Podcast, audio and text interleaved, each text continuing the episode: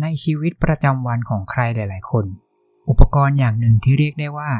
ขาดไม่ได้เลยและแทบจะทุกเพศทุกวัยต้องมีอุปกรณ์ชิ้นนี้ไว้ติดตัวเพื่อใช้ในการติดต่อสื่อสารกับคนอื่นๆนั่นก็คือโทรศัพท์แม้จนถึงปัจจุบันโทรศัพท์จะมีการพัฒนาฟีเจอร์ใหม่ๆหรือลูกเล่นใหม่ๆมาอย่างมากมายตามยุคสมัยที่เปลี่ยนไปแต่หน้าที่สำคัญที่โทรศัพท์ยังคงมีอยู่และไม่เคยเปลี่ยนแปลงเลยก็คือใช้ในการติดต่อสื่อสารกับคนอื่นๆแต่จะเกิดอะไรขึ้นหากโทรศัพท์ที่คุณใช้อยู่นั้นเกิดมีสายปริศนาโทรเข้ามาหาคุณคุณจะทำอย่างไรสวัสดีครับผมโอคารุโตะคุงและในคืนนี้ผมก็ขอนำเสนอเรื่องเล่าประสบการณ์สายโทรศัพท์หลอนเรื่องราวจะเป็นอย่างไรและจะทำให้คุณหลอนเวลาที่มีสายโทรแปลกๆโทรมาหาคุณได้หรือไม่ขอเชิญทุกท่านรับฟังได้เลยครับเรื่องที่หนึ่งสายตอนตีสามย้อนไปตอนที่ผมอายุสิบเอ็ดปีตอนนั้นผมนอนอยู่ที่บ้านแต่จู่ๆช่วงเวลาประมาณตีสามผมก็สะดุ้งตื่นขึ้นมาเพราะอาการปวดฉี่ผมเลยต้องเดินออกจากห้องนอนไปที่ห้องน้ำหลังจากผมทำธุระทุกอย่างเสร็จแล้วและกำลังเดินงัวเงียกลับเข้ามาที่ห้องนอนผมก็ได้ยินเสียงเรียกเข้าจากโทรศัพท์บ้านที่ตั้งอยู่ภายในห้องรับแขกตอนนั้นผมแปลกใจมากว่าเวลาแบบนี้ใครกันที่โทรมาที่บ้านแต่ผมก็เดินไปรับสายโทรศัพท์นั้นผมยกหูโทรศัพท์ขึ้นมาแต่ยังไม่ทันจะได้พูดอะไรผมก็ได้ยินเสียงซ่าๆพร้อมกับเสียงเหมือนวิทยุเวลาที่มีคลื่นแทรกผมพยายามพูดฮัลโหลกลับไปหลายครั้งแต่เสียงที่ปลายสายนั้นมันก็มีแต่เสียงรบกวนเยอะไปหมดจนผมฟังไม่รู้เรื่องในขณะที่ผมกำลังตั้งใจฟังเสียงอยู่นั้นมันก็มีจังหวะหนึ่งที่เสียงซ่ามันก็ดังจี้ขึ้นมากระทันหันจนผมต้องสะดุ้งตัวแล้วมันก็มีเสียงผู้ชายตะโกนเข้ามาในสายว่าออกไปให้พ้นผมรีบวางสายและรีบวิ่งไปปลุกแม่ของผมพร้อมกับเล่าเรื่องที่เกิดขึ้นให้ฟังแต่ตอนนั้นแม่ผมก็ง่วงมากจนเธอก็ยังไม่อยากลุกขึ้นมาคุยกับผมสุดท้ายผมเลยต้องใช้วิธีมานอนกับแม่แทนจนถึงเช้าและจนถึงปัจจุบันนี้ผมก็ยังไม่รู้ว่าสายเมื่อคืนนั้นมันคืออะไรกันแน่เรื่องที่สองโทรศัพท์เก่าประจำบ้านที่บ้านของผมเราจะมีโทรศัพท์เก่าอยู่เครื่องหนึ่งมันเป็นโทรศัพท์ติดผนังที่โบราณมากมันมาจากสมัยช่วงยุคปีแปดสิบโดยเจ้าเครื่องนี้นั้นจะมีกระดิ่งอยู่บนโทรศัพท์เวลาที่มีคนโทรเข้ามากระดิ่งบนโทรศัพท์ก็จะดังขึ้นมาแต่ครอบครัวของผมก็เลิกใช้เจ้าโทรศัพท์นี้ไปนานมากแล้วและได้ทำการตัดสายโทรศัพท์เครื่องนี้ทิ้งตั้งแต่ก่อนที่ผมจะเกิดด้วยซ้ำโทรศัพท์เครื่องนี้เลยเป็นแค่ของประดับอย่างหนึ่งในบ้านผมจนมีอยู่มาคืนหนึ่งตอนนั้นทุกคนที่บ้านออกไปทำงานกันหมดเหลือผมเฝ้าบ้านเพียงตัวคนเดียวระหว่างที่ผมนั่งดูทีวีที่ห้องรับแขกของผมอยู่นั้นผมก็ได้ยินเสียงกระดิ่งโทรศัพท์ดังขึ้นมาผมเดินไปตามเสียงก็เจอว่าโทรศัพท์เครื่องเก่ามีสายโทรเข้ามาทีแรกผมก็คิดว่าต้องเป็นพ่อไม่ก็ลุงของผมที่โทรมาแกล้งให้ผมตกใจเล่นแน่ๆแต่เพียงแป๊บเดียวเท่านั้นผมก็ฉุกคิดขึ้นมาได้ว่าโทรศัพท์เครื่องนี้นั้นมันถูกตัดสายทิ้งไปตั้งนานแล้วมันไม่มีทางที่จะมีสายโทรเข้ามาที่เครื่องนี้ได้คิดได้แบบนั้นผมก็รีบวิ่งหนีขึ้นไปที่ห้องนอนแล้วรีบคลุมโปงนอนจนถึงเช้ามาจนถึงทุกวันนี้ทุกครั้งที่ผมเล่าเรื่องนี้ให้กับคนในบ้านฟังพวกเขาก็จะบอกว่าผมคิดมากไปเองหรือไม่ก็หูฝาด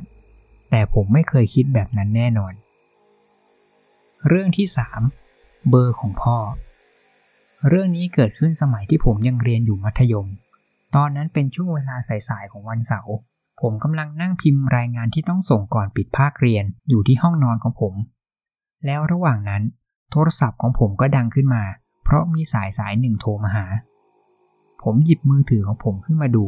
และเช็คชื่อเบอร์โทรศัพท์ที่โทรเข้ามามือถือของผมก็โชว์หน้าจอว่าเป็นพ่อของผมที่โทรมาหาผมแปลกใจมากเพราะวันนั้นพ่อผมก็อยู่ที่บ้านเหมือนกันแล้วเราสองคนก็อยู่ห่างกันแค่คนละห้องทำไมพ่อผมต้องโทรมาหาแทนที่จะเดินมาคุยกับผมตรงๆแต่ผมก็ตัดสินใจกดรับสายและเสียงปลายสายก็เป็นเสียงผู้ชายที่ดูโกรธมากๆแต่ผมจำได้แม่นว่านั่นไม่ใช่เสียงพ่อของผมแน่นอนปลายสายนั้นตะคอกใส่ผมว่า มึงคิดว่ามึงเป็นใครวะแล้วสายก็ถูกตัดไปตอนนั้นผมแปลกใจมากรีบเดินออกจากห้องเพื่อไปหาพ่อซึ่งตอนนั้นผมเห็นพ่อของผมกำลังนั่งอ่านหนังสือพิมพ์อยู่บนโซฟาห้องรับแขกส่วนมือถือของเขาก็วางอยู่ที่โต๊ะในห้องรับแขกดูยังไงพ่อของผมก็คงไม่น่าได้เล่นมือถือแน่นอนผมเข้าไปเล่าเรื่องที่เกิดขึ้นให้พ่อฟังพ่อผมก็แปลกใจมากเช่นกันเขาบอกว่ายังไม่ได้ใช้มือถือเลยตั้งแต่เช้าผมเลยลองกดต่อสายกลับไปหาเบอร์ที่เพิ่งโทรมาหาผมล่าสุดปรากฏว่ามันก็คือเป็นมือถือของพ่อผมที่มีเสียงเรียกเข้าดังขึ้นมาจนถึงตอนนี้ผมก็ยังหาคำตอบไม่ได้ว่าสรุปมันเกิดอะไรขึ้นกันแน่แล้วผู้ชายคนนั้นทำไมถึงโทรมาหาผมโดยใช้เบอร์ของพ่อผมได้เรื่องที่ สี่ สายสุดท้ายพ่อของฉันเสียชีวิตเมื่อปี สองพันหนึ่งด้วยโรคมะเร็งปอดซึ่งตอนนั้นพ่อของฉันท่านก็สู้กับโรคนี้มานานหลายปีมากๆก่อนที่ท่านจะเสียชีวิตช่วงที่พ่อป่วยทางที่ทำงานของพ่อก็อนุญาตให้เขาได้กลับมาใช้ชีวิตพักผ่อนที่บ้านให้เต็มที่ซึ่งช่วงเวลานั้นฉันเลยมีกิจวัตรอย่างหนึ่งที่จะทำเป็นประจำเกือบทุกวันในช่วงทำงานนั่นก็คือการโทรไปหาพ่อของฉันในช่วงพักเที่ยงทุกครั้งที่ฉันโทรไปก็ไม่ได้เป็นการพูดคุยที่นานนักส่วนใหญ่เราก็จะถามว่าอาการของพ่อเป็นยังไงบ้างวันนี้อากาศเป็นยังไงวันนี้งานเหนื่อยไหมแต่ก่อนจะวางสายฉันจะพูดทิ้งท้ายบอกกับเขาเสมอว่าหนูรักป้านะซึ่งพ่อก็จะตอบกลับมาทุกครั้งว่ารักหนูเหมือนกันจ้ะแม่ของฉันมาเล่าให้ฟังว่าทุกครั้งที่ฉันโทรหาพ่อท่านจะดีใจมากๆแล้วรอให้ฉันโทรมาหาตลอดซึ่งพ่อของฉันจะวางโทรศัพท์ของเขาไว้ที่เก้าอี้มานั่งตัวโปรดของเขาเพื่อให้มั่นใจว่าจะไม่พลาดรับสายที่ฉันโทรมาจนเวลาผ่านไปอาการของพ่อก็เริ่มหนักขึ้นจนพ่อไม่สามารถอยู่บ้านได้ต้องไปนอนที่โรงพยาบาลแทนและช่วงนั้นพ่อก็เริ่มอ่อนแรงจนไม่มีแรงจะอ้าปากพูดคุยได้ปกติ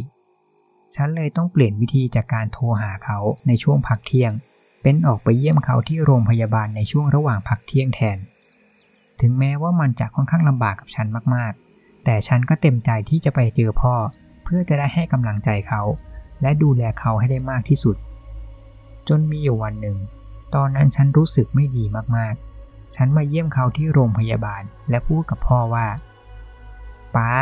หนูคิดถึงวันที่เราคุยโทรศัพท์ด้วยกันมากเลยถึงพ่อของฉันจะพูดไม่ได้แต่ฉันก็ดูจากสายตาเขาได้ว่าเขารับรู้สิ่งที่ฉันพูดหลังจากเวลาผ่านไปอีกเพียงหนึ่งสัปดาห์พ่อของฉันก็จากไปอย่างสงบช่วงนั้นมีฉันกับแม่ที่อยู่ที่โรงพยาบาลดูใจพ่อของฉันจนถึงเวลาที่เขาจากไปหลังจากที่ทำเรื่องอะไรหลายๆอย่างเสร็จแล้วแม่ฉันก็บอกให้ฉันกลับบ้านมาพักผ่อนก่อนสักหน่อยตอนนั้นฉันกลับมาบ้านเพียงตัวคนเดียว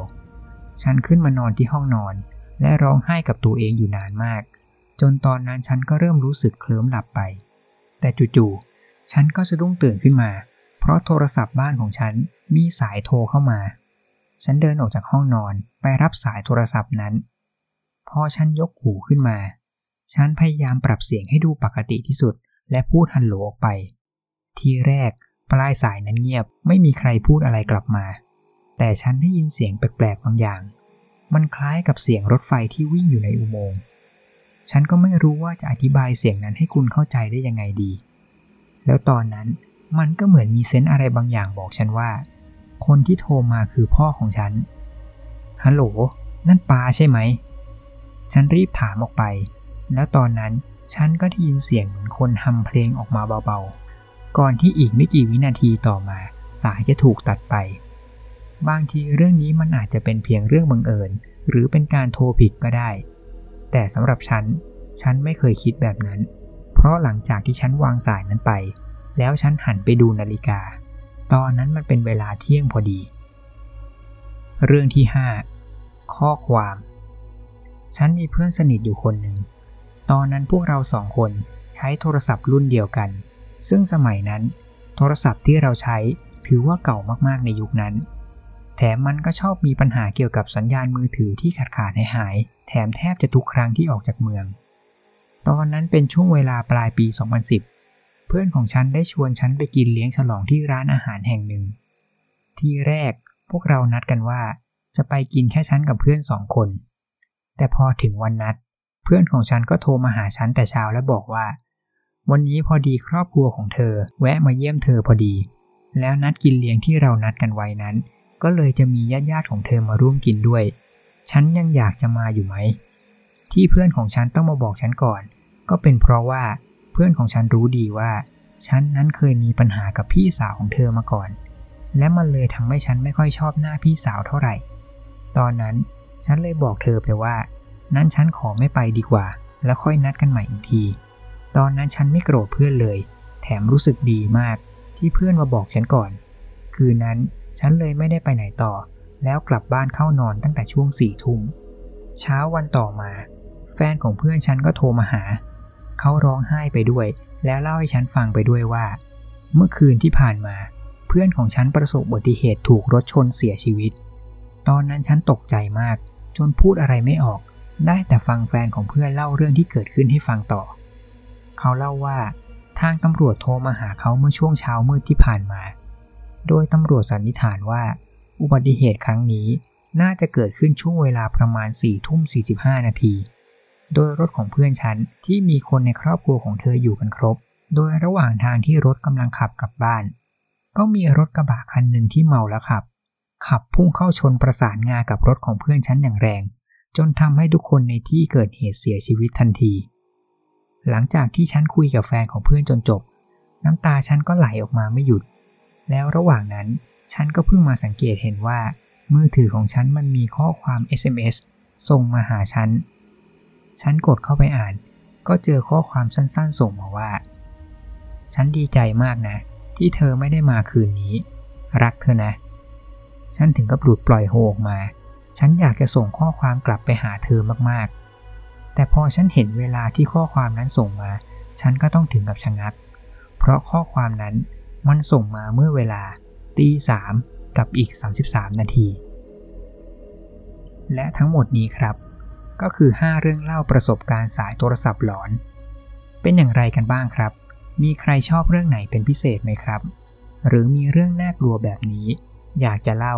ก็พิมพ์คอมเมนต์เข้ามาพูดคุยกันได้เลยนะครับและถ้าใครอยากจะฟังเรื่องแนวไหน